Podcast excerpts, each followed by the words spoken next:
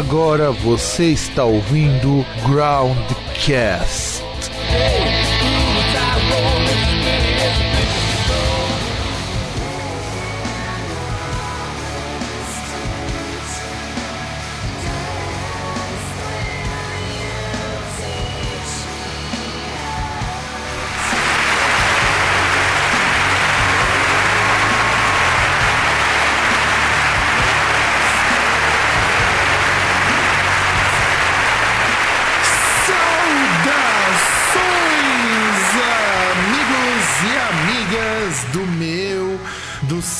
Nosso programa Groundcast. Estamos mais uma vez, mais uma semana maravilhosa com vocês. Eu aqui, diretamente de Santo André e diretamente da Lapa, aquele que hoje finalmente viu mais uma derrota do Corinthians e deve estar feliz pra caralho, o senhor César. Mas como finalmente se é mais uma Tá vendo? Ficou até sem fala, ó. Ficou até sem fala. Não, como é finalmente se é mais uma vez? Enfim, não importa, não precisa fazer sentido, assim como o time do Corinthians não tem feito muito sentido, não é verdade?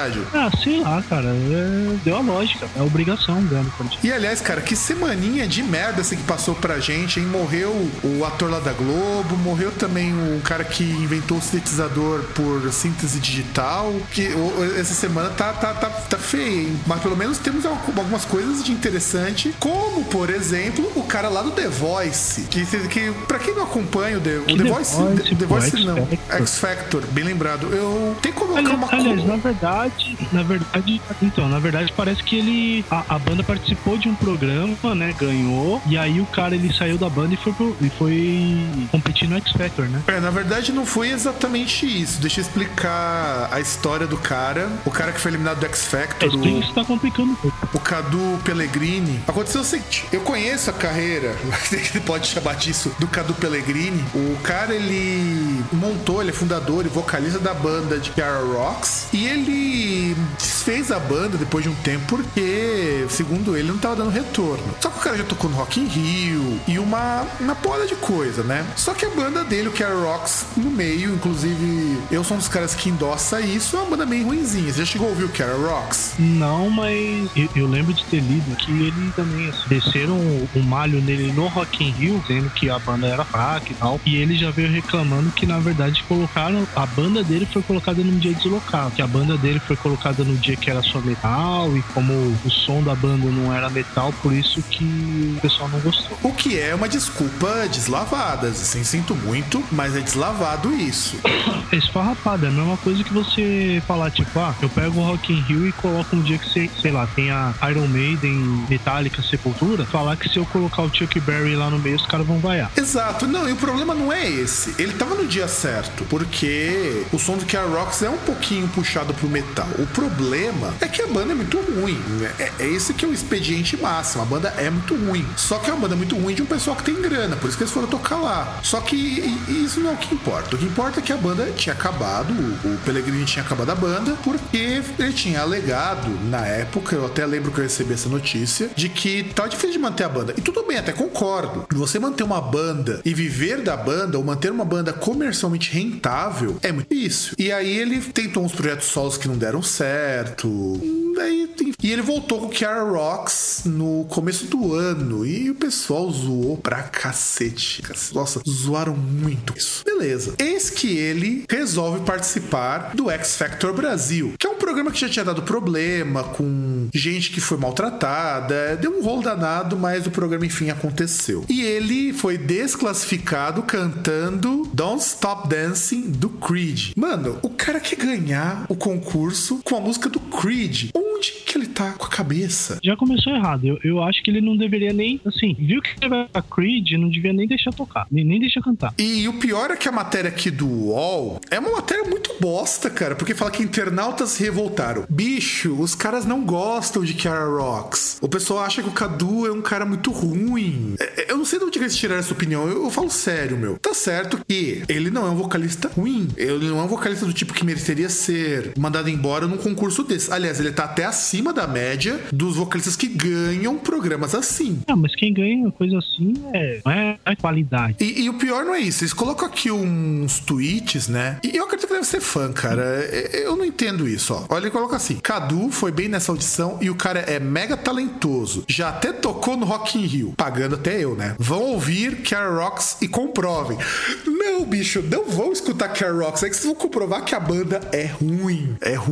Não, pra mim não faz sentido porque assim, é. Uh, caramba, como é que eu posso dizer isso? Não importa, o cara ele, ele podia ser um Andrea Bocelli. Se ele foi lá no concurso e fez um som bosta, ele perdeu por causa do som bosta que ele fez naquele momento. Não importa se o cara ele é ótimo. Se o cara ele chega no momento e, e dá pra trás, não, acabou, pronto. É, o que na verdade eu concordo com reclamar dele ter perdido é que é o seguinte: grande problema do X Factor Brasil. Você não tem juízes de alto apuro técnico. Porque o cara, um dos caras que, aliás, o cara que eles dizem que tirou o, o Cadu, mas eu não acredito porque teve, tiveram outros jurados também que falaram mal. Mas o, o um dos jurados é o cara do NX0. E assim, eu não sei o quão capacitado um cara como vocalista do NX0 está para avaliar alguma coisa que não é dentro da, da área dele, né? Eu não sei, não faço ideia disso. É, é, que na verdade, assim, esses concursos eles começam errado. Já porque qualquer um deles, você tem cara que trabalha com música? Tem, tem cara que trabalha com música, mas não necessariamente o cara que trabalha, dependendo aí o que for, se o cara é produtor, sei lá, o cara ele vai saber, assim, o cara que é melhor e tal, vai conseguir avaliar, né? Então, eu, eu a, penso até porque é muita coisa que é incorrigível em estúdio. Não, sem contar o seguinte, né? Olha quem são os juízes do X Factor Brasil: a Aline Rosa, o Di Ferreiro, do NX0, o Paulo Miklos e o Rick Bonadil. E assim, eu tenho minhas salvas, sobretudo com relação ao Paulo Miklos, que ok, ele é músico Titãs, quer dizer, era, né? Porque ele caiu Não, fora. Mas, mas, mas, mas o que eu tô falando é o seguinte: tá, são três vocalistas e um produtor musical. Eu acho assim que chutando baixo, talvez o Rick Bonadil consiga avaliar. De resto, acho que os caras não conseguem. Porque não é só porque você é vocalista que você sabe avaliar e saber assim, falar, porra, esse cara sabe cantar, esse cara não sabe. É, sem contar o seguinte: o Rick Bonadil vai olhar como produtor, então ele não vai avaliar só se o cara é bom, vai avaliar se o cara é comercialmente viável. É, ele vai, ele vai avaliar o potencial do produto. Exato, tanto que o Rick Bonadil, ele produziu muita banda grande, não sei que ele produziu muita bosta, tá? É que é aquele negócio, né? Como ele, ele produziu Mamona, então é aquele negócio, né? Não, sim, e não só o Mamonas, né?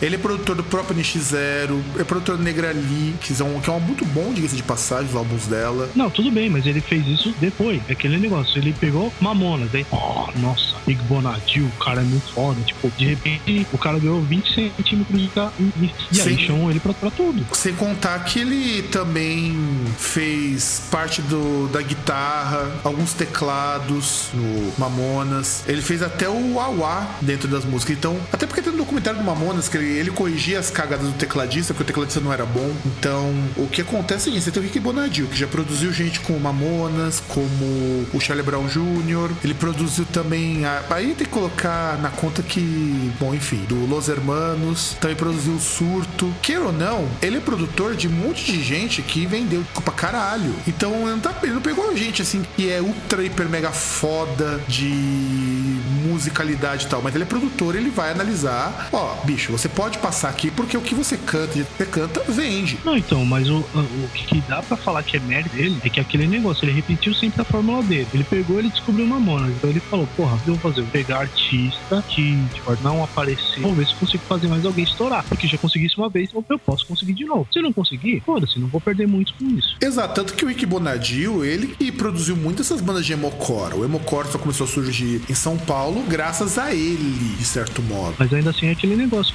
E é igual, por exemplo, pô, a gente tá falando, metendo pau no X Factor, mas vamos pegar, por exemplo, você tem o outro lá, o The Voice. É tudo cantor. Não, não necessariamente tem alguém lá que, tirando o fato de estar na função, tem algum conhecimento a mais para poder falar esse cara canta bem ou não. É, exato, exatamente. E então, por isso que eu, assim, por mais que eu acho que a Rocks é uma banda muito ruim, eu acho não, ela é ruim. Vocês escutaram e perceber que ela é uma banda ruim, mas eu não acredito que o o vocalista ele esteja tão ruim assim, comparando com a média do ganha esses programas. Mas eu não sei exatamente, porque na matéria não fala, e eu confesso que eu não assisti, eu não sei quais são os critérios que eles utilizam. Aliás, nunca a gente sabe quais são os critérios que eles utilizam, porque a voz não é. Porque, por favor, né? Se vocês pegarem X, é, X Factor de qualquer lugar do mundo, The Voice, é, deixa eu lembrar aqui mais, Ídolos, ninguém que ganha esses programas ganha porque é bom como vocalista. É que, entre, entre outras coisas, o pessoal gosta da novela, né? Que só lembra aquela Susan Boyle. Sim, sim, sim, eu lembro. Inclusive, a Susan Boyle teve todo aquele bafafá, todo aquele auê, mas ela nem é tão boa assim, você quer saber, viu? E, e ela não era revelação, ela era cantora já. Sim, ela era cantora profissional, ela sabia, sabe não, sabe cantar muitíssimo bem. Então, o pessoal, eles endeusaram a Susan Boyle, que, oh meu Deus, como ela canta bem, mas ela era cantora profissional muito tempo de estrada. E, e, vem historinha também, né? Teve toda a novela lá. Mais do que o, a, a questão dela cantando, é, é, também a história, né? Porque, ó, história de superação, lá, lá, né? Porque o pessoal gosta, o povo gosta de novela. Não é só. É, é um concurso de popularidade, é a viabilidade do cara como produto, é, é um monte de coisa que você vai elencando para ele poder chegar lá, né? Ah, não, isso é verdade, isso eu concordo. E, e é isso que me faz também ver por que, que o cara não passou. Ele não tinha nenhuma dessas qualidades, ele não é um, um cantor nem carismático, ele é. Tanto que se ele fosse, ninguém tava falando mal tão mal. Ele falava mal do, do Kiara Rocks na época em que ele foi produzido lá no Rock in Rio. Ninguém faria, falaria mal do Kiara Rocks, o pessoal ia nos shows do Kiara Rocks e a banda estaria viva até hoje sem precisar dar essa pausa e tudo mais. Então, mas eu, eu acho que na matéria tem um vídeo aí da performance dele. Eu acho que seria bom linkar isso aí também no, no post aí pra, pra poder avaliar, né? O pessoal poder ouvir aí o cara em ação e falar se realmente se, se o cara é ruim, se ele é bom, xingar muito no Twitter ou não. Ah, não, isso eu concordo contigo, porque de verdade, meu particularmente falando, não consigo ver muito o porquê do pessoal ficar se doendo porque ele, sei lá, foi eliminado do programa. Mas como eu disse, a gente nunca sabe quais são os critérios que o povo usa para essas coisas. Eu gostaria muito de saber. Ah, ô Fábio, mas, mas, eu acho que dá pra entender. Tem até fã de Bel Pass, por que, que não vai ter do ex-vocalista do Kiara Ross? Ah, é verdade, verdade. Você tem quem acredita no empreendedorismo gourmet, tem quem acredite também no Kiara Rocks. Então, César. Não, não é quem acredita, você tem cara que é fã da, da mulher. Tipo, é, isso é verdade. A mulher, teoricamente, ela é uma empresária. Tem cara que é fã dela. Pois é. Então, assim, ela, tipo, ela acha como se fosse uma popstar, é né? Isso. Tem, tem cara que é fã. Então, assim, se tem um cara que é fã de uma pessoa que, sei lá, é um empresário, é uma pessoa normal, pessoa comum, como eu, como você. Se alguém tem a capacidade de ser fã de uma pessoa assim normal, você imagina ser fã de um cara de uma banda bosta. Exatamente. E por isso, em clima de bosta, vamos virar o bloco e começamos a falar do tema de hoje. Qual é o tema de hoje mesmo, César? Boa pergunta, qual é o tema de hoje? O tema de hoje é bandas de uma pessoa só. Vamos explicar isso no próximo bloco, que faz parte de um, uma outra sugestão do César. Ultimamente ele tem dado mais pauta do que eu sobre como são formadas bandas a partir de pessoas de um, dois, três e até onde der pra gente falar. Então, produção,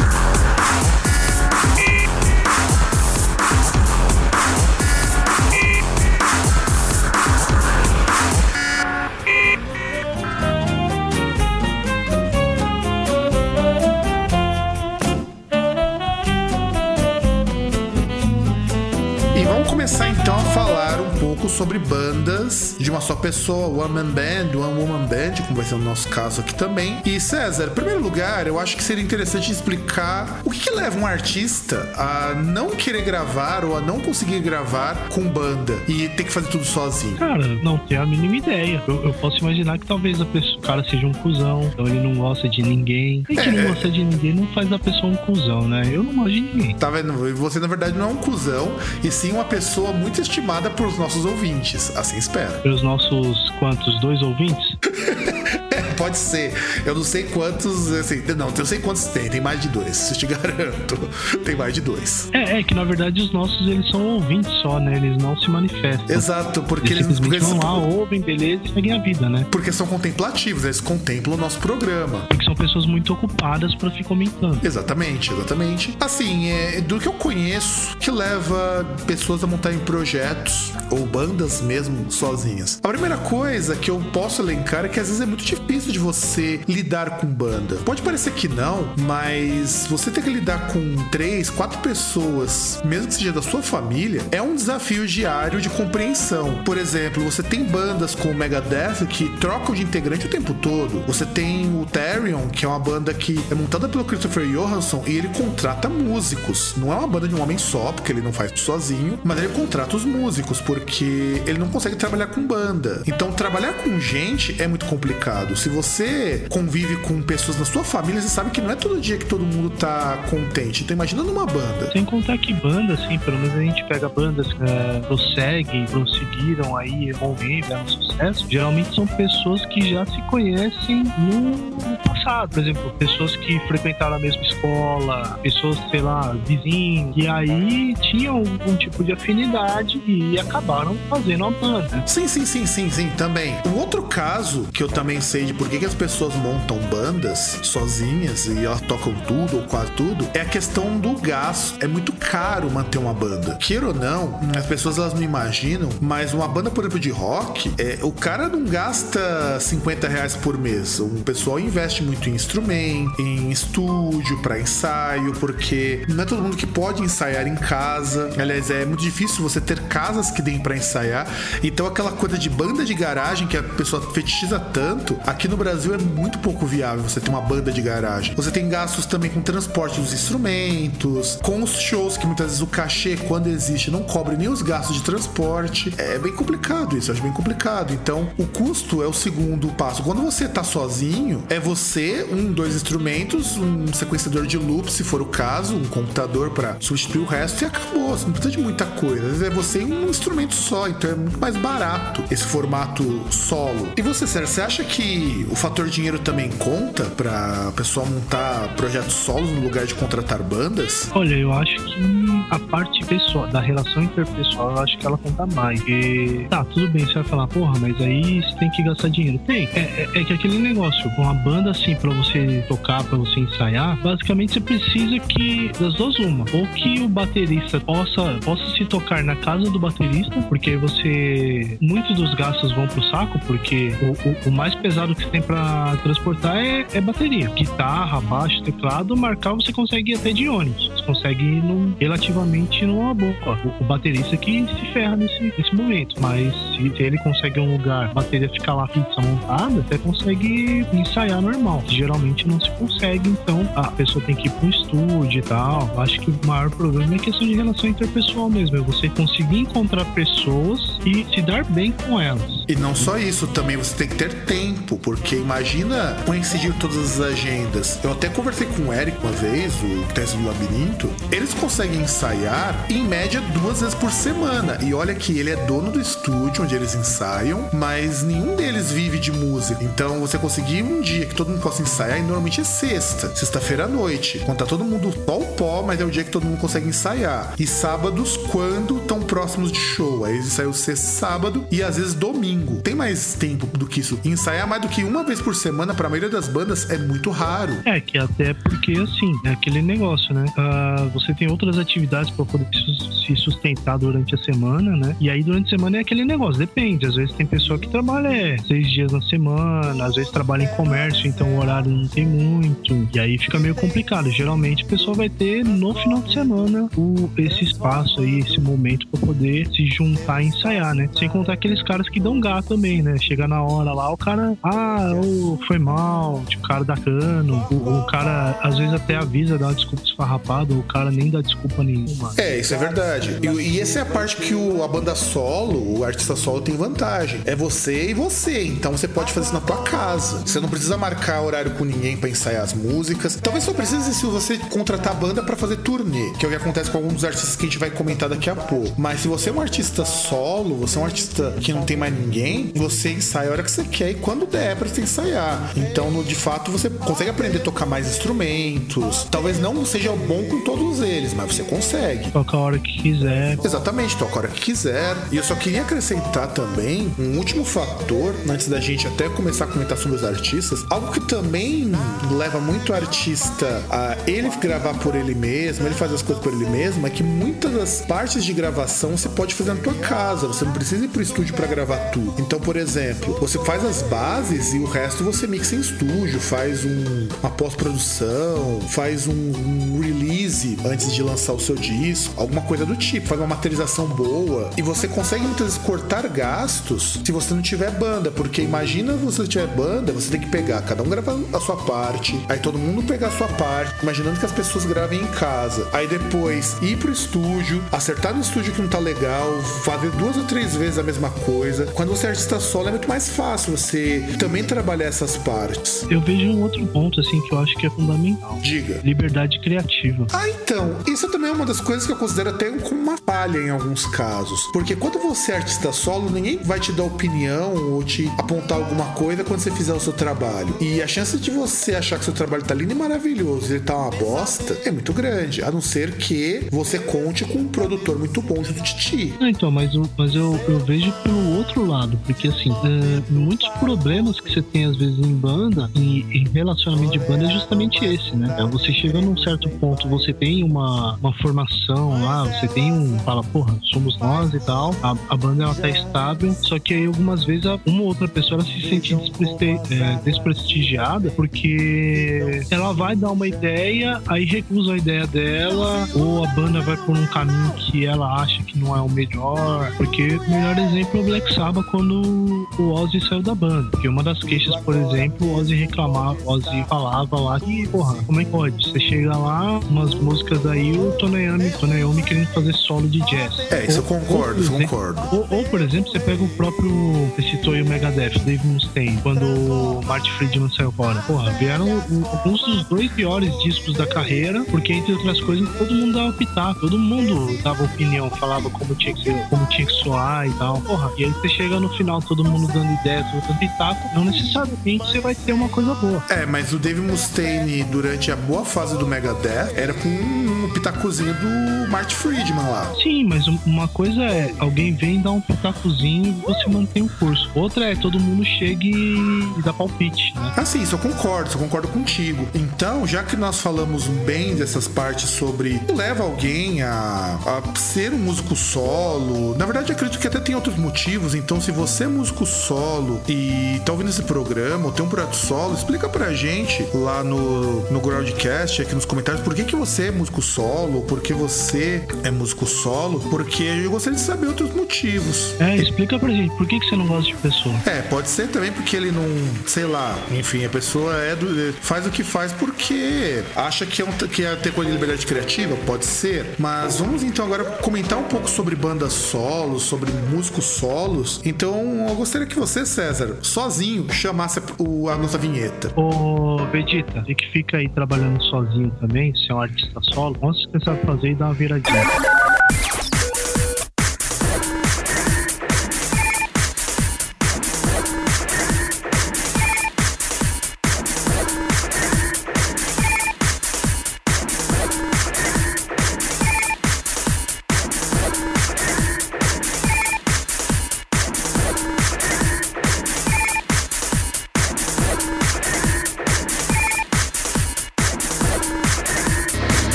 Artistas solo. Vamos comentar alguns artistas. A gente sabe que tem muita gente. Eu só gostaria de fazer aqui, não tá na nossa pauta, se me permite, algumas menções honrosas de artistas que eu acho que a gente não vale muito a pena de discutir, porque nós já comentamos uma coisa aqui e ali. Como artista solo, que nós comentamos agora há pouco, tem o Ozzy Osbourne, que é um artista solo, na qual ele contrata os músicos. Ah, mas eu acho que não conta. Conta, porque... conta. Não, não, não, não, não. Mas na verdade, a gente não tá falando de artista solo. A gente tá falando de pessoas que têm capacidade de chegar e tocar várias coisas. O Ozzy não, o Ozzy não toca nada. Mal e mal ele canta. É, isso é verdade. E toca um pouquinho de piano, mas bem mal também. E além disso, eu tenho uns projetos aqui e ali. E eu gostaria de começar falando, talvez o que vai destoar muito dessa lista, que é uma artista que eu entrevistei faz um bom tempo, uma moça muito gente boa, chamada Sylvain, lá da Noruega. É uma mulher, assim como, por exemplo, a Mirkur, que pode citar também, que é na mesma linha, que decidiu fazer uma produção de um trabalho solo, mesclando black metal, shoegaze, e ela praticamente toca todos os instrumentos sozinha, com eventuais participações de músicos em algumas faixas. Então ela pode ser considerada como uma one-woman band, o que para mim é uma coisa muito difícil de fazer, porque já é difícil você ser um artista solo, um artista que toca tudo, sendo homem. Como mulher é muito mais difícil. E o que você acha de uma mulher encabeçar um projeto como esse? Cara, pra mim não tem problema nenhum. Um homem, uma mulher, uma pessoa trans, um cachorro, dá no mesmo. Se a pessoa ela consegue tocar um projeto sozinha, eu acho admirável. Eu gostaria de fazer uma coisa assim, porque para montar uma banda eu não conseguiria. E o, uma vez quando eu conversei com a Silvane, que inclusive eu até comentei com ela uma vez sobre esses problemas de, de ela ser mulher e ter um projeto de metal, ela fala que o que é complicado num meio como esse é que ninguém acha que mulher pode tocar em banda de metal. É, é foda isso. É só você perceber mesmo nas bandas de metal quantas vezes você tem mulheres que não são vocalistas. Porque ninguém acha que vocalista é músico. Então, eu acho meio foda. Por exemplo, quantas mulheres você conhece que tocam bateria, que tocam guitarra, que tocam baixo, tocam teclado em bandas de metal? É, em bandas de metal acho que quase ninguém. Porque eu consigo lembrar de mulheres que tocam em banda de metal outras coisas além de cantar. Tinha uma, uma violonista, eu acho, no Elvit. Tem a Muriel no Labirinto, que agora é uma banda de metal, não é mais uma banda de post-rock, segundo palavras do Eric. E eu não consigo me lembrar de mais nenhuma banda, cara, de metal que tenha mulher que não seja vocalista. Então, de metal eu não lembro. Só consigo lembrar dos Smashing Pumpkins, que sempre teve baixista. Uh, que mais? Tem o Swans, que tinha uma violonista, que depois foi pro Caio Dot. Quem mais? Ah, verdade, que é aquela mina que a gente comentou, né? Isso, isso. E ela, inclusive, tem carreira solo dela tocando tudo também. Mas é. Deixa eu ver aqui mais. Eu acho que eu só me lembro desses exemplos aqui. Porque. É, eu... Sem contar, tirando aquelas bandas só de mulheres, difícil. Então, é. Tanto que assim, quando a gente pensa em. Nesse quesito, é, e é aí que, que eu acho meio foda. Porque a Silvana ela falou que esse era o problema dela quando ela montou banda. Tanto que perguntar, eu perguntei pra ela, falei, Silvana, você nunca te perguntaram se você queria ser modelo ou alguma coisa do tipo? E ela falou que ela nunca teve vontade. Ela estuda música desde os 12 anos, hoje ela tem quase 30, e ela sempre queria ter música, ter música como carreira. O pai dela é músico e ajudou pra caramba, mas ela falou que era, era bem foda isso. Falava que.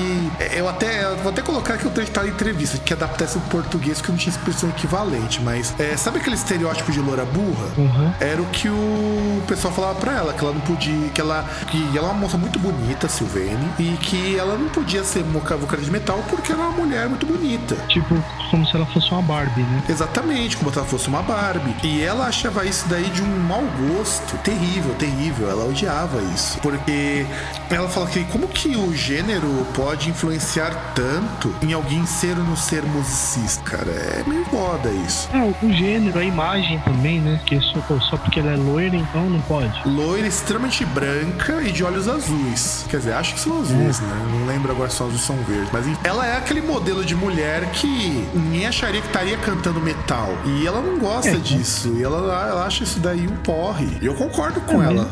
É, é, é, super idiota, que é você querer falar que porque a pessoa tem uma aparência X, ela não pode. É, basicamente a mesma coisa que você olhar o Derek Green e falar, meu, esse cara não pode ser vocalista de metal, o cara é negrão. É, mas você sabe que é mais ou menos isso que o Derek Green passou também, cara? O Derek Green, o pessoal achava meio complicado ele estar no Sepultura porque ele era negão. Mas é, cara, é, é igual aquele. Eu, eu citei em outros programas, é igual aquela música lá do Body Count, né? É, acho que é Body Count in the House. Que ele. Que até na letra eles falam. É, quem disse que. É, como que era? É, quem deixou esses esses, negros aí, o que querem esses negros com essas guitarras de rock? Quem disse que eles podem tocar? Coisa do tipo. Exato, exato. E, e é o mesmo problema que eu sei que passa a Mirkur, que também faz tudo e até sofreu lá as ameaças de morte de um bando de black metal cuzão. Com a Sylvain eu não fiquei sabendo disso, mas é porque ela também não quer fazer black metal. Ela faz um som meio influenciado pelo Alcest, que o pessoal do black metal já não curte muito, então afasta de um monte de cuzão. E tipo, como ela falou que o preconceito ainda é grande. O preconceito ainda é grande. Assim como a gente já citou no outro programa Mirkur, uma notícia que a gente tomou uma vez, que, cara, é foda. É foda pra, pra Sylvain ser uma mulher, ser uma musicista de metal, porque o pessoal espera que ela seja uma vocalista. É, é, eu, eu até acho meio foda o que eu vou falar agora, mas é aquela vocalista que coloca aquele corpete ultra apertado, com os peitos caindo para fora e cantando com voz de soprano bem ruinzinha. O pessoal deve esperar. Eles esperam que seja uma mulher seja boa, fazendo alguma coisa diferente. E ainda espera que faça aquela performance super sensual, né? É, é, e é que nem. Eu tava vendo as fotos da Sylvain solo nos shows dela. Meu, ela se veste normal. Ela não, não vai, não vai com aquela roupa esvoaçante, aqueles vestidos ultra, hiper, mega foda. De maquiagem, de cabelo. Não, e nada disso. Muito pelo contrário. Tanto não faz que nas fotos promocionais tem isso. Mas nos shows, não. Nos shows até. até... É um custo a mais, né? É, e não só um custo a mais. Ela não quer que a imagem dela seja vinculada a isso. Tanto que essa é, coisa porque... mais angelical tal, ela deixa pras fotos promocionais, o que eu acho certo. Vou até te mostrar, César, vamos ver se você vai conseguir ver aí. Vou até te passar um link de uma imagem dela. Num show você vai ver que ela está absolutamente normal. Sem maquiagem, sem vestido. Aí, aí, no show a mulher tá de, tá de pijama e pantufa do Bob Esponja. Olha, não duvido que isso pudesse acontecer, mas dá uma olhada nessa foto, cara. Nem maquiagem pesada ela usa. É normal. Não tá normal? Tá normal pra mim aí também. Bom, essa outra foto do show que ela fez junto com o Ned do Alcest. Deixa eu passar aqui pra você, pra você poder dar uma olhada, ó. Você vai ver, é mesmo o pessoal do Alcest, super normal. Ninguém tá fazendo cosplay de metaleiro. É, que também é, é uma coisa também, um estereótipo aí que é foda, né? Que a pessoa tem que se produzir toda pra ir pro show, tal. Não pô. que eu ache errado, eu acho até que faz parte, mas tem que não queira, pô. Não, é, é que depende do seu, seu intuito, né? Por exemplo, faz todo sentido que se produzir todo. É, esse eu concordo contigo. Esse eu concordo né? contigo. O que se produzir não, faz Não faria muito... sentido o Immortal. Então, não, não faria sentido o Immortal os caras irem lá de bermudão e, e camisa florida, tipo Tom Selleck, tá ligado? Não mesmo. Não faria sentido. Não faria sentido também, sei lá, o pessoal do Morbid Angel tocar de chinelo e bermuda, embora eles façam isso. Não, mas chinelo e bermuda, eu acho que até tudo bem. É, é que depende o que você vai ter nessas bermudas. Porque, por exemplo, imagina, sei lá, pega o Iron Maiden lá, você vai, vai lá, você vê o Bruce lá cantando de Crocs. Caralho, meu, caralho. Se bem que ele é capaz de fazer isso, cara, na boa. Tá ficando tão tiozão. Ah, você não pode falar nada que o Atila do Mayhem já tocou vestido de perna longa. É, daí pra aparecer alguém lá, tipo, sei lá, de túnica, tá ligado? Alguma coisa assim estranha, é um, dois. Não, isso é verdade, isso eu concordo contigo. E aí, temos um outro artista para comentar nesse bloco, que é o Lucassen. Cara, você conhece os trabalhos do Lucassen, não conhece? Eu não conheço todos, para falar a verdade. Eu acho que tem alguns que eu não devo ter escutado, porque eu parei de escutar escutar o Lucassen quando saiu o Stream of Conscience. Acho Cara, que é. Não, Stream of Conscience eu... não, é Stream alguma coisa que eu acho uma bosta. Eu, assim, conheci, assim, mais ou menos, eu lembro do Ambion. O Ambion, porque tem as bandas aqui, olha. O Iron, o Ambion, que é o projeto de, do Iron versão ambiente. O Guilt Machine, que eu acho mais ou menos. Gentle Storm, que eu acho muito ruim. E o Star One, que é o melhor projeto dele, muito melhor até que o Iron. E ele tinha o Stream of Passion, que é a banda que tá lembrar, que eu acho acho uma bosta. Ah, cara, eu, eu gostava do Ambion porque assim, ele tocava tudo, mas ele tinha companhia de uma vocalista, que era a Astrid Van Der Veen. E é uma vocalista que na época tinha 14 anos quando gravou o Ambion. Ia ter um projeto Foi. dela ruim escutar, cara, ruim. Eu gosto muito do Ambion, mas eu acho o, projeto, o trabalho dessa vocalista ruim, ruim demais. Cara, eu não acho, eu gosto. É muito, muito chato, cara. Com o Arhen, ela tava com um músico legal. Com o projeto dela, sei lá, é uma coisa que não, não me agrada, não, não, me desce. Não, mas você diz o projeto dela ou ela com o Ambion? Não, não o dela, tô falando dela. Ah, o dela que ela fez depois. Isso. Ah, sim, é, que, que ela teve. Uh, é que na verdade sim, né? Tipo, ela tocou com o Ambion, uh, depois parece parece que ela teve um projeto aí um pouco mais experimental com outros músicos, também que se afastou um pouco. Aí, acho que em 2010 ela foi retomar, assim, carreira musical e tal. Ela, inclusive, fez um disco lá todo em holandês, que era meio estranho. Ah, tipo, meio eu... estranho, não, não sonoridade estranha, mas é que, sei lá. Não, foi em 2012 que ela, fez... que ela lançou Het Licht der Verheld. É. Só que ela já tinha lançado em 2006 o Beautiful Red, que na verdade era um outro projeto dela. Depois ela teve o The Que não é muito legal, em 2005. Depois ela teve o Sinless Borderline. Teve o, aí ela participou do The Final Experiment do Iron em 2005. Ela também gravou o Cold Metal do Ambion. Tem o que é o single, que saiu junto com o Fate of a Dreamer do Ambion, que é o disco. Antes ela tinha gravado também uma música com Iron, que é a Ironauts Only. E também tem um projeto em 2000. Ela já era vocalista em 2000 com a música Beautiful Red. Na verdade, a gente tá falando muito dela quando a gente deveria estar tá falando do Lucas, assim. Sim, sim, sim. Mas eu só, só tô colocando isso porque eu sei que é a referência que você colocou e tudo mais. Mas aí voltando pro Lucassen, o Lucassen, ele era músico de uma banda. Eu lembro até que eu li a biografia dele lá pros anos 2000, quando eu tava escutando muito Iron. Ele era, uma, ele era artista do Vigence, do Vigence e do Bodine. Só que ele falou que se cansou de trabalhar com gente. Ele falou que, ah, quer saber, eu vou fazer sozinho, porque ele não faz show, ele também não tem grande interesse em fazer show. Então ele decidiu que ia pegar o dinheiro dele e começar a gravar disco solo. E falou assim: ah, eu faço tudo, só, só dá uma bateria, porque bateria ele contrata um cara e chama um monte de vocalista, um pra cada faixa. Não, que é legal, ok. Não, eu acho isso muito legal do Iron. É por isso que eu gosto bastante do Iron, mesmo achando os últimos discos do projeto lá meio, meio chatinhos. Porque o, o Lucassen, ele já trabalhou com o Fábio Leone do Rhapsody of Fire, com o Jorn Land, com o James Labrie do Dream Theater, com o Hansi Kurt do Blind Guardian, com a Floriansen do Nightwish, com o Devon Townsend do Strapping Young Lad e também do The Devon Townsend Band. Também ele participou, teve com o Demi Wilson, que era vocalista do Rick Wakeman e foi atual vocalista do Threshold. Deixa eu ver quem mais. Teve o Andy Darius do Halloween. Deixa eu ver quem mais vocalista que tem, que tem muita gente. Eu não vou conseguir ver. Teve o House Shippers do Primal Fear. Teve o Robert T. Verstelt do With Temptation. O Russian Wallen do Symphony X. A Sharon Adel do With Temptation. A Simone Simons do Epica. O Timo Cotipelto do Stratovarius. O Tobias Summit do Ed Guy. E teve, teve, também teve o Bruce Dickinson do Iron Maiden cantando junto com ele no Star One. Além da maioria dos músicos que ele contrata são músicos da, do Vengeance, do que é a antiga banda dele. Ah, então, mas é, é, é bom um negócio assim que você percebe que o cara, ele. Beleza, tal, ele vai lá, ele faz tudo sozinho, mas aí aquilo que ele não faz, ele contrata só só, só iniciante, né? Pois só é. contrata nego ruim. Não, você quer ver o que é o mais engraçado? Ele contrata músico para gravar linhas que ele compõe antes. Quer dizer, esses músicos eles não fazem nada, eles só tocam o que ele manda. É, que aí é aquele ponto que eu falei da liberdade criativa, né? E provavelmente ele, o que que ele faz? Ele vai, compõe um negócio e ele fala, porra, isso aqui ficaria bom com Bruce Dickinson. Eu falo, lá, Bruce, canta essa porra. É, é, mais ou menos isso, é mais ou menos isso. Só que tem um fator aí que eu acho que esse é o fator mais legal dos projetos dele. Quando ele chama vocalista, quando ele chama músico, ele fala, ó, a base é essa. Vê o que você acha melhor ficar nessa música. Aí ele vai fazendo os ajustes. Então, mas justamente, mas é, é, nesse ponto mesmo que eu falo, porque ele imagina, ele, ele provavelmente, assim, o, que eu, o que eu penso, que ele vai, ele compõe e ele imagina, porra, isso aqui fica bom com fulano. Então ele já chega e fala, fulano, canta. Tipo, ó, tem a letra aqui e tal, blá blá blá. E aí ele já imagina, pelo estilo do cara, o que o cara pode fazer. Aí, obviamente, o cara tem que fazer lá o que ele normalmente faz, o, o estilo dele. Ah, sim, isso é verdade.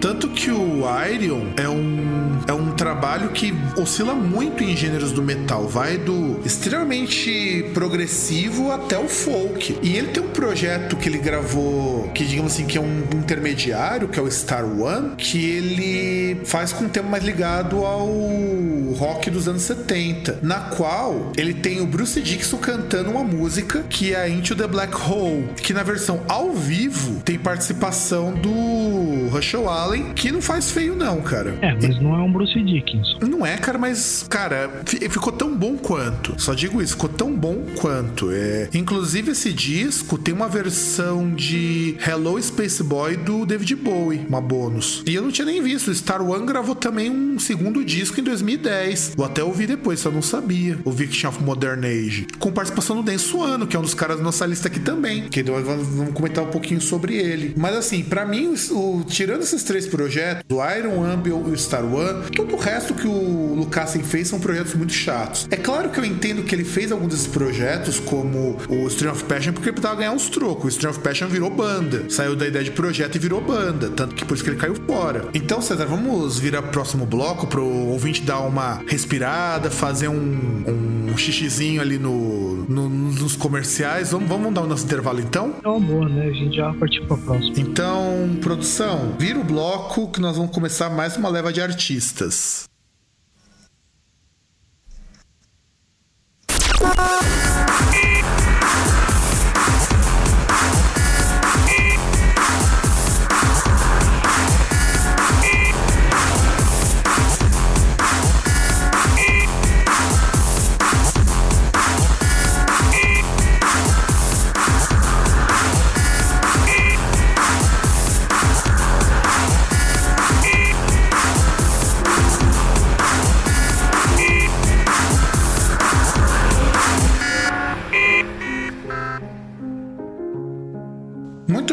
Gente já falou bastante aqui então. Vamos mudar um pouquinho de área, falar um pouco do Afex Twin, que é um produtor, músico de música eletrônica que também faz tudo sozinho, sem ninguém, sem nada, que é o nome artístico Afex Twin do Richard David James ou Richard D. James, como ele se apresenta. E ele foi assim meio que criador do chamado EDM, que EDM não, IDM, IDM, Intelligent Dance Music, porque ele começava a incorporar umas técnicas de música extremamente experimental. Inclusive, teve, teve até a orquestra que fez música dele em versão acústica e tudo mais. Ficou bem interessante. E o que a gente precisa. Por que, que eu separei esse cara? Porque música eletrônica, no geral, a música eletrônica que não é apertador de, de botão, que nem faz o, o. Qual que é o nome daquele filho da puta que todo mundo tem um hype danado e o cara não faz porra nenhuma? Você lembra aí, César? David Guetta? Isso, David Guetta. David Guetta. Não DJ é que nem... de pendrive. DJ de pendrive. Quem faz nem o Richard The James, o cara ele cria as próprias texturas e reza a lenda que ele faz os próprios sintetizadores, por isso que ninguém consegue copiar o que ele faz. E a música eletrônica é muito fácil, você ter muito artista que faz tudo, porque literalmente não depende de ninguém para fazer música. É, e você tem também aquele ponto que uh, geralmente vai ter o que? Bateria eletrônica, vai ter alguns efeitos e tal. Então, geralmente aquilo que o cara precisa para fazer música eletrônica, ele tem tudo num mesmo programa, ou conjunto numa suíte de programa. É, sem contar que é o seguinte, no caso do, do DJ, do, do James, ele, na maioria das vezes, ele utiliza hardware. Então tem até uma lista aqui de todo o hardware que ele utiliza. E é coisa pra caralho. Mas você, por exemplo, você tem dois ou três teclados, um sequenciador de MIDI e uma bateria eletrônica, você já tem tudo que você precisa. É, até porque teclado, dependendo assim, até o mais fuleiro que você pega, você tem, também consegue emular alguns tipos de instrumentos. Pode não ser a melhor forma possível. Mas você consegue, às vezes, simular um conjunto de cordas, uh, você tem variação de sons aí de piano e teclado, e órgão. Sem contar então... a modulação, né? Você transforma o som no que você quiser. É, que aí depende, né? Porque você tem, às vezes, o teclado mais fuleiro, você não vai conseguir. É, não é o caso dele. Ele utiliza teclados muito bons. Ele utiliza um deles, que é um. Não, até que eles utilizam uns teclados que são bem, bem mais ou menos hoje. Os Akai da vida são teclados hoje bem mais ou menos, mas ele utiliza Korg, ele utiliza um Holland, um Yamaha DX1. Caralho, DX1, meu. DX1 é um teclado muito velho, meu. Sim, é um teclado velho, é um teclado da década de 80, que hoje tá cotado em 13 mil dólares. Pô, mas 13 mil dólares, então já é mais ou menos, né? Porque você deve ter uns bem mais caros. Por um teclado de cara, 13 mil dólares é. E sabe o que é mais engraçado? É o mesmo teclado que o pessoal do Beat Boys usa. O Beat Boys ah, no primeiro disco, o Brian Eno utilizou, utiliza muito, aliás. O Europe utilizava, utilizou esse teclado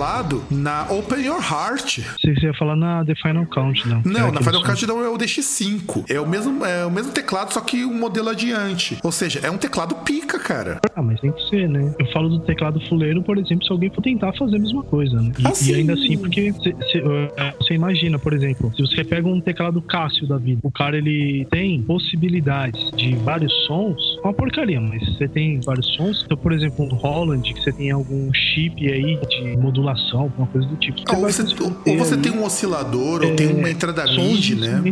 Se você tiver uma entrada MIDI, cara, você faz qualquer coisa. E a Cássio tem teclados bons também. É que a maioria dos teclados que chegam pra gente no Brasil, teclados meia boca. Porque normalmente esses teclados Cássio que a gente encontra para vender são teclados com muita coisa já pré-feita, mas não da melhor qualidade. Mas dá, dá para fazer. E é isso que faz com que esses músicos eletrônicos, eles, no geral, utilizem-se mais esses instrumentos variados, sem contar que, por exemplo, é muito fácil você programar. Eu digo fácil no sentido de acessibilidade. Programar instrumento é uma coisa que dá tanto trabalho quanto você fazer uma música funcionar. Se é que você me entende. É, porque algumas vezes você consegue colocar, por exemplo, colocar uma base para estar tocando, é, bateria principalmente, dá pra você colocar lá, pra, você ajusta tempo, um monte de coisa. Então, é relativamente simples você fazer isso, né? Você tem essa possibilidade. Inclusive, o FX Twin, só uma curiosidade de conta, lenda, né? Que o cara ele tem muito dinheiro, ele ganha muito dinheiro fazendo música. E ele é um músico meio foda-se, sabe? O Richard David James, ele é um músico meio foda-se mesmo. Ele não tá nem aí pra, pra imprensa. Quando ele tocou, né? Acho que foi em 98 no Brasil, não lembro qual foi. Foi desses festivais de música eletrônica que tinha no Brasil. O cara, ele se escondeu num lugar onde não dá pra ver nada. Não tinha luz batendo nele. Só depois de 30 minutos que o pessoal percebeu que era ele que tava tocando. Então você imagina que é um cara ser um foda-se nesse sentido de música. Ele realmente deu um foda-se. Ele falou, ele mora num banco. Ele parece que ele comprou um, um local onde ficava uma agência de um banco e, e, ele compõe músicas onde seria o cofre. Bom, e, e saindo da música eletrônica, ainda agora para algo um pouco mais pesado, tem o Peter Tagtren, acho que é assim que se pronuncia, que é vocalista e produtor do Hypocrisy, que ele montou a banda, que na verdade é assim, ele faz tudo, ele só chama a banda para apresentar. E é uma banda que ela veio muito daquela coisa de do Rammstein fazendo puta de um sucesso, todo mundo copiando eles. Inclusive o próprio Pen é uma cópia sueca do Rammstein, só que um pouco mais palatável, por assim dizer. Você já escutou alguma música do Pen antes, ô, César? Não. Então, eu coloquei até, eu pedi até pro Vegeta colocar de fundo. É, você vai perceber que é uma coisa bem Rammstein. E ele montou o projeto, olha a história, como que o projeto foi montado. Ele tava lá, porque ele é produtor musical, ele não vive da, das bandas que ele tem, por incrível que pareça, e ele sofreu um ataque cardíaco. E quando ele se recuperou do infarto, ele falou: Poxa, é, eu tenho que fazer alguma coisa diferente, porque se, se, eu morrer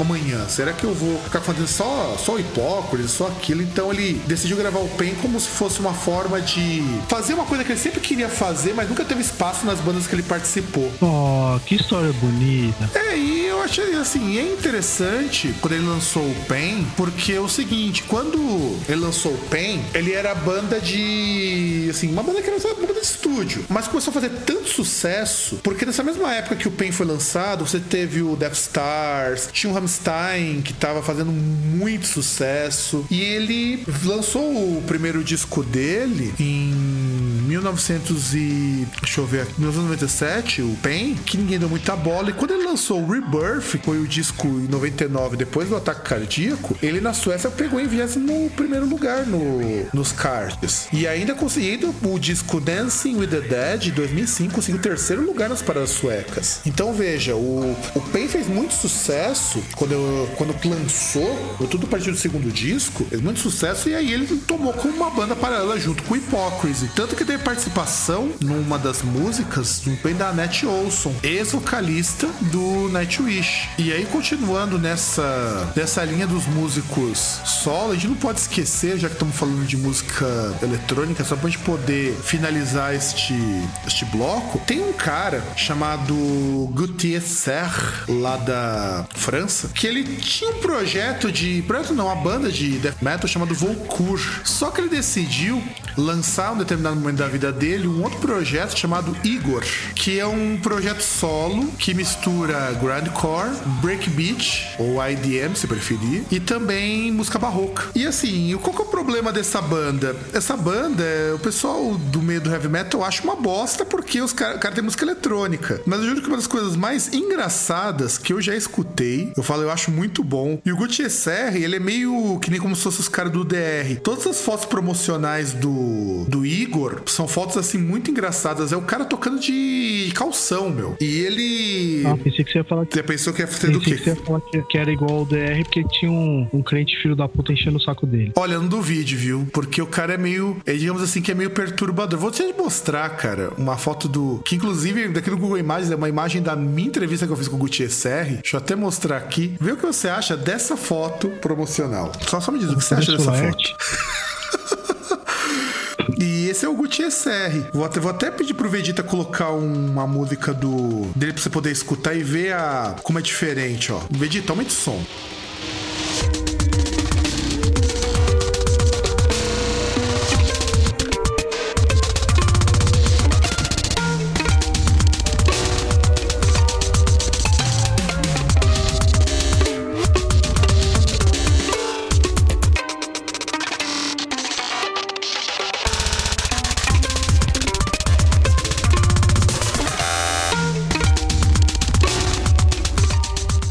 O que, que você achou? Sei lá, cara. Eu só digo que é bem esquisito. E ele faz tudo. E também tem um outro projeto que ele, que ele montou, o Corpo Alma, o Gutierrez Serri, que é ele mais uma mulher. A mulher canta algumas músicas e ele toca todo o resto. E ele além de ter um projeto de Gothic Metal, o Gutierrez Serri, mas o Igor é um projeto que ele toca tudo. Só que eu não sei se ele faz show, porque eu nunca vi shows do Igor. Acho que assim, depois que ele acabou o voo Cur, acho que ele passou a fazer todos os shows. E vamos então agora começar o próximo bloco, César, já que nós partimos para as bandas que você não conhece, né? Ah, Na verdade, eu dei ideia assim, mas artista eu não, não sugeri nenhum. Eu sugeri um só. Então, César, chama o, chama o Vegeta aí, vai. Porra, de novo? Sim, Ô, de Vegeta, novo. Dá, dá uma viradinha, vai.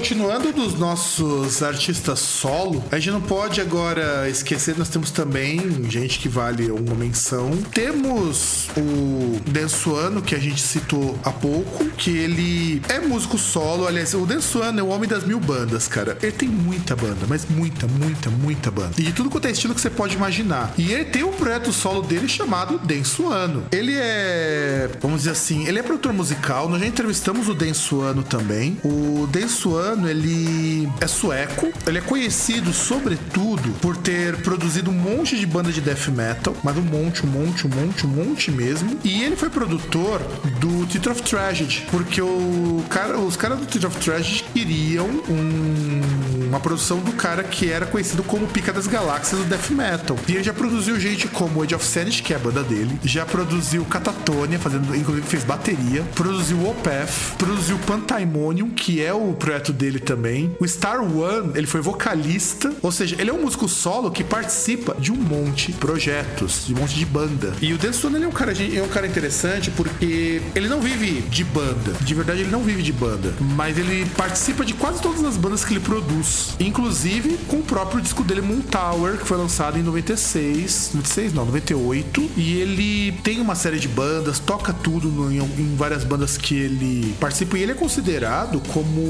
o produtor mais influente da Suécia. Então você quer dizer que o, o Justin Timberlake é um dançuano pop? Seria mais ou menos isso. Aliás, acho que a comparação é bem pertinente, cara. O Densuano é o que o Justin Timberlake se tornou muito tempo depois. É que o Justin Timberlake eu não sei se ele toca, assim, além de piano, se ele toca muitas coisas. É que Mas- ele gosta de produzir e participar daquilo que produzindo, né? Ele participa. Na verdade, essa coisa de produtor participar na Europa é muito comum, porque, que nem por exemplo, quando ele, quando o Rhapsody gravou, não lembro se foi o terceiro ou quarto disco, eles estavam sem baixista. Então o produtor fez as linhas de baixo, que são melhores do que o do baixista que entrou depois. É, mas ser produtor também que toca guitarra, essas coisas, quando, quando precisa, né? Inclusive, assim, é, é aquele negócio, ele é acreditado já geralmente no disco, mas não é o cara que vai tocar com a banda depois. É, você tem que considerar que o Dan Suano, ele é multi-instrumentista, o que facilita bastante. Ele toca guitarra, baixo, bateria, teclado, canta também, programa instrumento, tanto que ele tem um projeto de EBM, que você não acha disco nem a pau, mas ele tem um projeto de EBM, tem um projeto estilo Manowar, chamado Unicorn, que é muito ruim, cara. Assim, é bem produzido e tal, mas o projeto é muito ruim. É um Manowar, só que é, é de proposta zoeira, sabe? É um Manowar macho. É um Manowar macho, é verdade, é um Manowar macho. E continuando assim dos músicos solos, a gente também não pode se esquecer do querido, saudoso Morten Veland, que desde que ele saiu do Sirenia, ele só tem banda solo. Inclusive uma banda dele, que é a Veland, que é muito ruim, cara. É o Morten Veland ao cubo. Já escutou os projetos do Morten Veland além do Sirenia? Não. Então, o Morten Veland, ele tem um problema, ele é um cara extremamente egocêntrico. Já começa por aí. Então, a treta dele com no Sirene, no Tristane, aliás, é que ele achava que merecia mais que os outros, tanto até porque as composições eram todas dele. Tinha uma época que o pessoal do Sirene não podia tocar algumas músicas, porque como eram composições dele, ele reivindicou os direitos. E aí o que aconteceu? Ele montou o, Trist o Sirene em 2001, quando ele caiu fora, porque chutaram ele da própria banda. Porque antes de mais nada, o Tristan era uma banda dele. Aí depois ele montou o Mortemia, que foi apenas um projeto de estúdio, mas o pessoal acha que ele vai continuar a banda a partir daí, porque o. Se bem que o Sirene vai lançar, vai lançar, não, tem um disco novo esse ano, então não sei. Bom, então finalmente a gente achou um cara que ele toca, faz tudo sozinho, porque é um grande de um cuzão. Ah, mas o Veland é um grande de um cuzão, sim, cara. Só pra você ter uma ideia, o Sirenia teve várias vocalistas. Não teve uma vocalista que parou na banda. Você tem ideia do que é isso, cara? Você tem uma banda em que ninguém fica. Pra você tem uma ideia, ó, ó quem ele já teve, ó, ó quantas vocalistas já passaram pela, pela banda, ó. O a Henriette Bordvik, que ficou dois anos na banda, a Mônica Pedersen, que ficou um ano na banda, e a Aileen, que foi a que durou mais, ficou oito anos na banda. Aparecendo o Dave Mustaine com guitarrista. É, e na verdade o instrumento base dele é guitarra. Ele toca outras coisas, mas o instrumento base dele é guitarra. Parece que o instrumento que ele não toca é a simpatia, né? Não, cara, o Veland é complicado. Ninguém, ninguém que ficou com o Sirenia durou muito tempo. Tanto que por isso que o Sirenia é um projeto do Veland, assim como o Mortemia é um projeto do Veland. Porque só de ex-membro, lembrando que a banda de 2001, ele teve cinco pessoas que já caíram fora. Ele tem dois músicos de apoio que ele contrata, porque é um baterista e um outro guitarrista, que provavelmente faz a base. Ele já teve um, um coral, aliás, ele tem um coral que é contratado só pra estúdio. E que também é novo, porque o coral antigo ele já mandou embora. Então você acha que é fácil trabalhar com um cara desses? Esse cara é um puta de um cuzão, Morten Veland. Ele se acha a última bolacha do pacote. Basicamente ele é um hit, basicamente ele é um hit black com multi-instrumentista. E com muito menos talento, diga-se de passagem. Ah, mas isso é lógico, porque o hit blackmore é muito foda. É, é muito foda, mas não tá sendo tão foda assim nos últimos tempos, cara. Ué, mas nem ele, nem a ex-banda dele, então tá na média. Ah, mas a ex-banda dele foi um caso muito esquisito, porque a banda era dele e ele caiu fora. Caiu fora não, ele desmontou a banda. Não, não, a banda eu digo de Purple. Ah, sim, mas o Deep Purple é, ainda é o Deep Purple, cara. O Deep Purple se virou muito bem sem ele. Ele sem o Rainbow. Não, não, a, a, a banda pode ter se virado bem sem ele, mas nunca, nunca conseguiu superar, assim, o Deep Purple sem o Blackmore nunca foi maior do que o Deep Purple com o Blackmore, todo no mesmo nível. Ah, foi, foi. Lógico que foi, cara. O Deep Purple ainda teve mu- muita coisa boa sem o Black. O Mas que Deep Purple. supere a época dele, Cara, é que a época dele é a época do Machine Head, né, meu? Não tem como você superar aquilo. não só do Martini Head, cara. É só lembrar quando o Ian Gillan saiu do Deep Purple, que ele chamou o Glenn Hughes e o, o, David Coverdale. Ah, sim, se é fazer, eu lembro. O... Foi, inclusive, teve uma época, que foi época em 75, 76, aliás, que a banda até deu uma parada, porque a É, coisa tava feia. que, que eles fizeram. E depois, assim, eles fizeram dois discos sem o Ian Gillan e depois eu acho que até o Blackmore saiu também. Sim, e saiu porque porque deu uma puta de uma treta, cara. A treta foi foi foda. Tanto que o Blackmore, ele ficou na banda, ele, ele ficou até 76, então de 76 até 84 a banda não existiu, porque eles deram uma parada. Aí quando a banda retornou, retornou com o Gillan no vocal, depois teve um tempo com o Joel Turner no vocal. Aí ainda o Blackmore ficou um tempinho em 94 com o Gillan, depois ele caiu fora porque a treta tava muito feia. Em 94, eles lançaram o 94 não, em 96 eles lançaram o Perpendicular, que é até um disco legal, cara, não é um disco ruim não. Não é, oh meu Deus, aí eu concordo contigo você falar que realmente em termos de discos, os discos, se bem que os discos são bem cotados, esse disco é bem cotado. Não tem nenhuma música que eu me lembre, mas eu gosto do Perpendicular, que já é inclusive com o Steve Morse na guitarra. Eu, eu, eu só vou lembrar o seguinte: sem o Ian Gillan, eles fizeram Burn e Stormbringer. Foi sem o Gillan nessa época? Foi. Então era com o Lynn Turner cantando? Não, que Lynn Turner, era com o Glenn Hughes e o Coverdale. Então, mas na época que teve o Glenn Hughes, o Gillan ainda tava na banda. Ah, não, não tava, tem razão. Ele. Não. Ele não, e o Coverdale estavam. O Glenn Hughes, ele não, o Glenn Hughes, ele canta também, ele não, fica, não faz só baixo. Sim, sim, sim, não tem razão. Que inclusive o Blackmore, a gente até podia ter incluído o Blackmore como músico solo, mas a gente tem que lembrar que o, Blackmore's Night é uma banda dele, a mulher dele, um monte de convidado. E ele não faz. E ele só faz violão e guitarra. Não, ele não faz só isso, cara. De onde você tirou isso? Ele faz quase tudo ali. Ele só não canta. Toca bateria? Toca. Ele toca bateria, cara. Ao vivo ele não faz isso. Mas no, no Blackmore's Night, ele toca tudo. Eu sei porque eu tenho no CD, falando que ele faz. Tanto que o instrumento principal dele é guitarra, mas ele toca baixo, ele toca bandolim, ele toca sanfona. Pra você ver como que o Blackmore, ele só, ele só não dá pra considerar ele como músico solo por causa que o Blackmore's Night é uma dupla, na verdade, pra falar a verdade. É, que na verdade não é nem solo, né, que a gente tá falando, mas a gente pode tentar lembrar dele no próximo aí, na, na continuação, quando a gente for falar de projetos com dois, duas pessoas.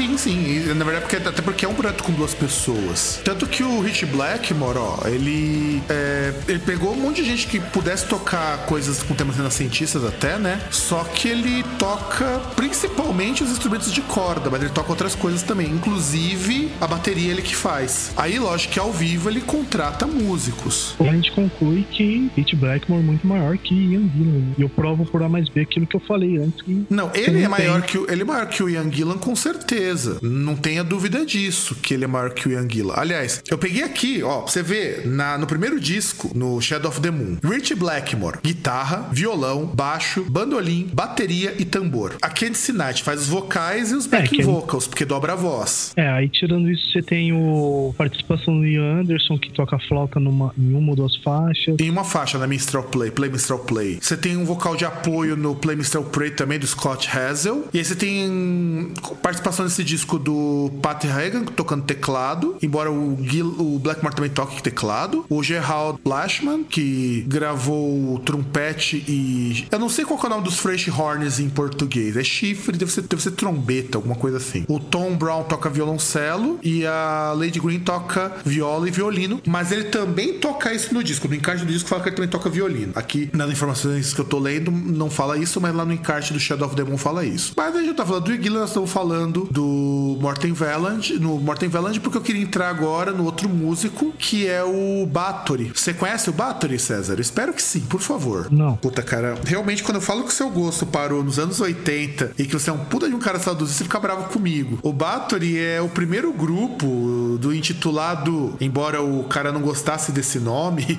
Viking Metal, que é um projeto formado... cara gosta, por que, que eu vou, vou ouvir, porra? Porque a banda é boa, só por isso. O Corton, que é o idealizador do projeto, ele montou um grupo que, assim, é uma banda de thrash metal, na verdade. É, a verdade é essa. Só que o cara resolveu falar de Viking. E não sei porquê, e eu, nem ele sabe porquê, o pessoal resolveu chamar de banda de Viking Metal. E o Corton não gostava desse nome, ele achava esse nome muito ruim. E o nome dele, Bathory, foi tirado da mesma origem lá da música do Venom, da Condessa Elizabeth Bathory. E ele toca, to, tocava de tudo: violão, ele tocou. É, toca bateria. E ele era um músico sueco, mas morou muito tempo em Londres. E aí foi quando ele conheceu o Venom e ele decidiu que ia montar uma banda. E ele fazia tudo na banda, tudo. Ele tinha uma banda, tá? Que tava junto com ele, mas ele fazia todas as músicas, tudo. E ele morreu em 2004 de ataque cardíaco. Ele fez o caminho inverso do, sua. Fez o projeto sozinho e morreu. É, na verdade o projeto durou bastante tempo. Foi de 83 até 2004. Então, por isso que ele fez o caminho inverso, né? O cara foi lá, era produtor, teve ataque cardíaco, falou: Ah, vou fazer o negócio lá com sozinho. É, não é, não é do Por... não é do Peter Tagtrain do Hipócrita que fez ah, isso. É verdade, é, confundi. Mas é tudo sueco, é tudo sueco. É, é, é tudo, todos esses caras aí, comedor de, de arenque, né? Então, e no caso do Corto, ele não resistiu ao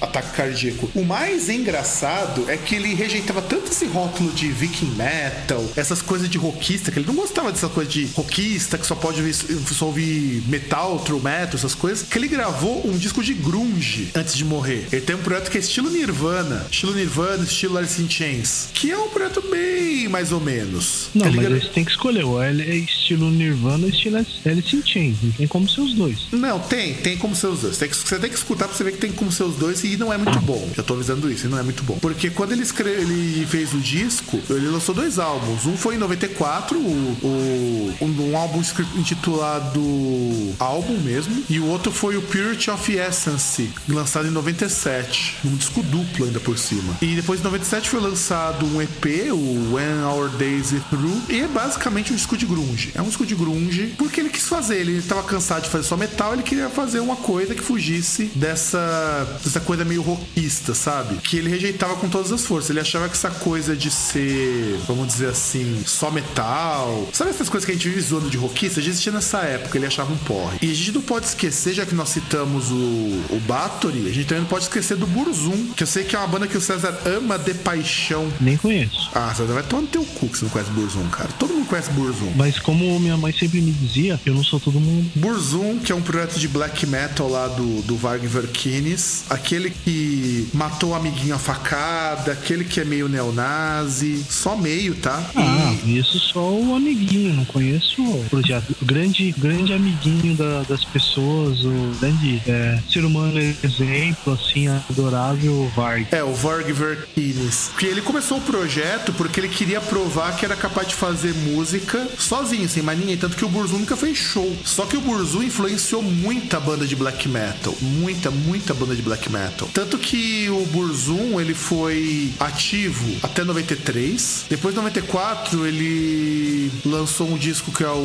Uve Lizet Tarros, que é pegando material de 92. E em 94 ele foi preso por ter matado Eurônimos a facadas e acusado de ter queimado várias igrejas na Noruega. E ele alega que isso é mentira. É, ele queimou só algum. Não, você sabe o que é pior? Tava até cortando com o meu irmão. Sabe que a Noruega é um país que todo mundo gostaria de morar. Eu, por exemplo, gostaria de morar na Noruega porque eu acho o pessoal lá foda pra caralho. Os caras, eles achavam que prisão de 20 anos era muito tempo pro cara ficar na prisão. Você não acha que 20 anos na prisão é muito tempo, César? Dependendo do crime, ele, porra, 20 anos? É, 20 anos. Cara, eu, eu, eu, já acho errado, eu já acho errado no Brasil que você tem limite de tempo. Acho que depende se ela pega uma pena de 100 anos, ela deveria ficar pelo menos 50 presa. Então, no, na Noruega nunca existiu isso porque eles são meio contra essa coisa de você aprisionar a pessoa por muito tempo. E lá o sistema prisional não é que nem a porcaria do nosso. Lá você corrige mesmo a pessoa. Tanto. É, que... lá, lá, é quase hotel, né? Lá, Suécia. É, mas você trabalha, você tem que estudar, tem uma série de coisas ali que são obrigatórias quando você tá preso. Me parece, quando eu tava conversando com meu irmão, que a pena máxima na Noruega era de 15 anos preso. O Varg, por causa do que ele fez, tiveram que aumentar para 25, tiveram que criar leis para poder manter ele preso por mais tempo. Mas ele não ficou 25, né? Olha, ele ficou de 93 a 93, é, de 90, 94 até 2009. E era pra ter saído antes, mas é porque ele fugiu na condicional. Caralho, o maluco tá na condicional. Foge e só fica 5 anos, 15 anos preso.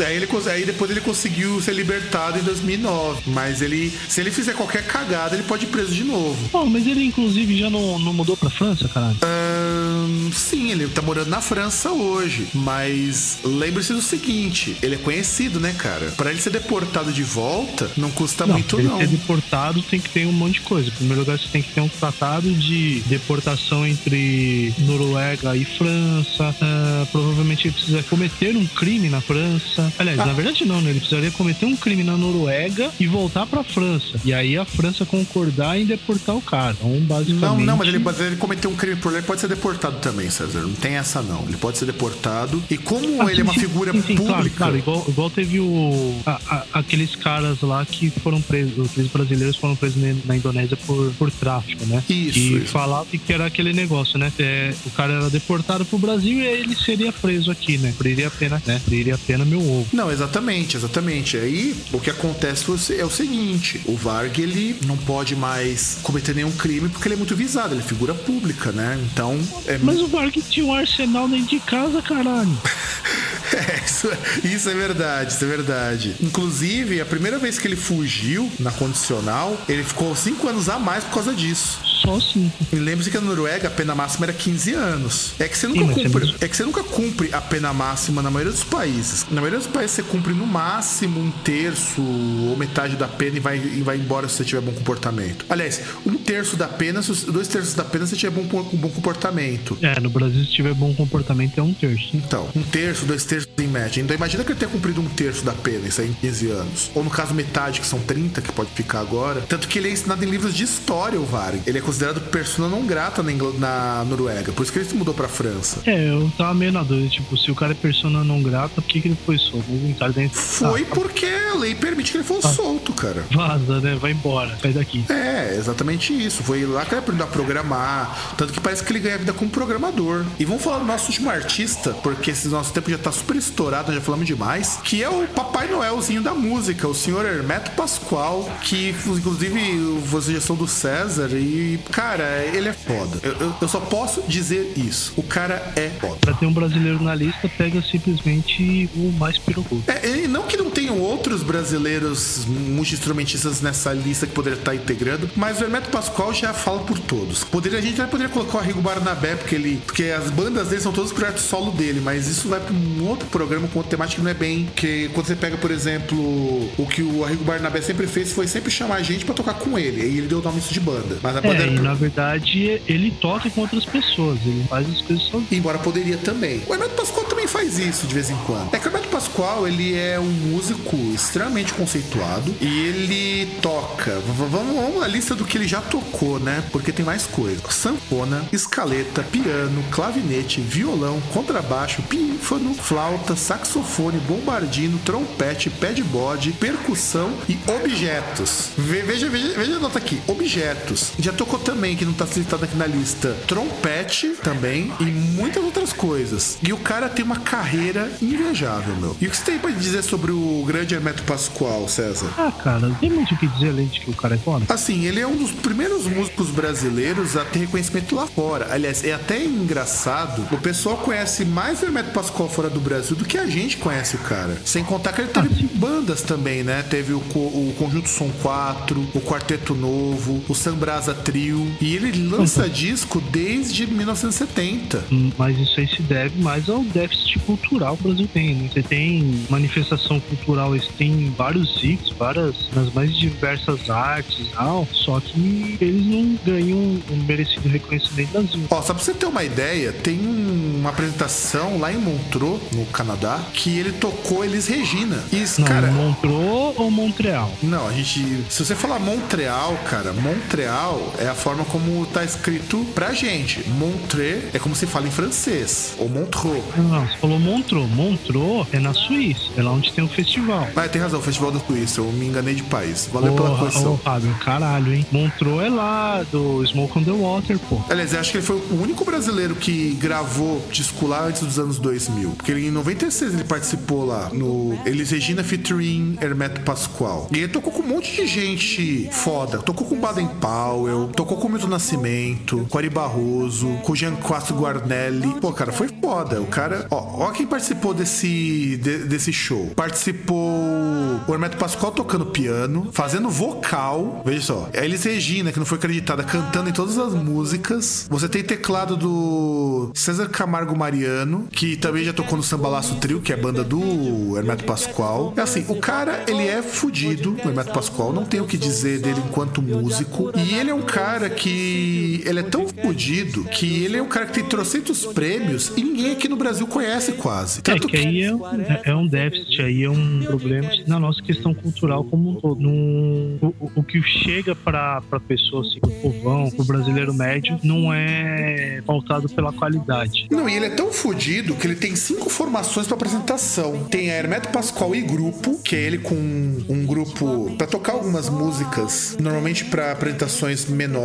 Tem Hermeto Pascoal e Aline Morena. Tem Hermeto Pascoal solo, que é ele sozinho, que normalmente se apresenta em centro cultural e muitas vezes de graça. Hermeto Pascoal e Big Band. E Hermeto Pascoal e Orquestra Sinfônica. Cara, ele e Orquestra Sinfônica é uma piração do caralho, meu. É muito, muito brisa, cara. É muito foda. E sem contar, cara, que, porra, o cara ainda tá com 80 e poucos anos produzindo, porque o Hermeto Pascoal, ele nasceu em 1936 e tá firme e forte. Esse é um cara que eu vou lamentar muito não ter conseguido ir num show dele se eu não conseguir ver logo, porque ele se apresenta muito fora daqui. O que me deixa ainda mais, é, vamos dizer assim, chateado, cara, porque ele é um patrimônio cultural do Brasil, de verdade. E praticamente não toca aqui. E praticamente não toca aqui, toca muito na Argentina, toca muito nos Estados Unidos. E, e o pior é assim, não é que provavelmente ele não toca porque ele não quer, mas por falta de interesse de quem produz o show. Exatamente, exatamente. Tanto que o Hermeto Pascoal, ó, só pegando a agenda do cara. Meu, a agenda do cara, em julho, ele só tocou na Espanha. Aí você vai olhando as outras datas dos shows, você vê uma, da, uma data ou outra no Brasil. A maioria fora, cara. Ou se não é fora, ele toca muito em Sesc. Que pra Sesc é uma coisa legal ter um show do Hermeto Pascoal. Mas enfim, falando muito do cara, eu acho que ele merece todas as honrarias. E já falamos demais, né, César? O programa já tá super extenso. Tem alguma última palavra para os nossos queridos ouvintes? Ah,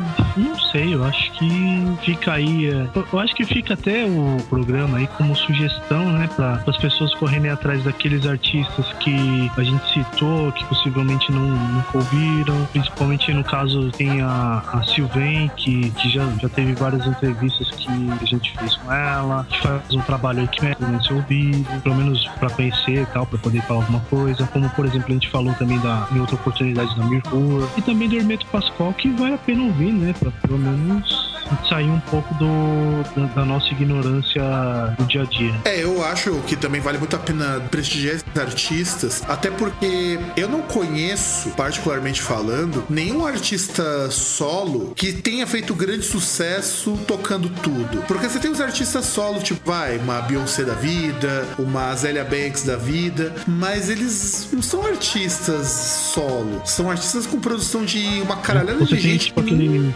você tem aqueles, aqueles aqueles Guitar Heroes, tipo Steve Vai ou Satriani. É, mas não são bem artistas só porque eles chamam outras pessoas pra tocar, na maioria das vezes. Acho que só pelo Satriani, Satriani não, pelo não, então, Vai. Justamente, não, então, justamente, é que é a mesma coisa, por exemplo, do Beyoncé da vida. É, é o artista sim, porque assim, é o. É, ele é o artista, a banda, mas obviamente ele não toca sozinho, né? Ah, sim, isso é verdade, isso é verdade. Tanto que é importante a gente prestigiar esses artistas solo, porque tem muita coisa legal sendo produzida por eles. Eu acho que falta, tem como você apontou muito bem várias vezes, uma cultura musical, uma, uma questão cultural pra gente apreciar essas pessoas, porque tem muito artista brasileiro bom que nós estamos deixando sair daqui porque ninguém dá bola, o pessoal prefere escutar, sei lá, um NX0 da vida ou escutar um Kiara Rocks. Ou escutar um Iron Maiden mesmo. É, é, exato, exato. Como já dizia o Gangrena Gasosa, quem gosta de Iron Maiden também gosta de KLB e eu concordo plenamente com isso. Não, e é aquele negócio, não, não faz, não tem nenhum problema a pessoa ouvir isso. O problema é você achar que é só isso e que isso é o, é o supra-sumo da qualidade da, da música. É o, é, o, é, o, é o nirvana da música. Exatamente. E lembrando dessas sábias palavras do senhor César, vamos ficando por aqui. Eu agradeço você que nos ouviu durante esse programa todo, ficou um pouco mais longo do que a média, mas tá aí pronto, é, tá bonito, tá limpo e nos vemos na semana que vem. Um grande abraço a todos e tchau!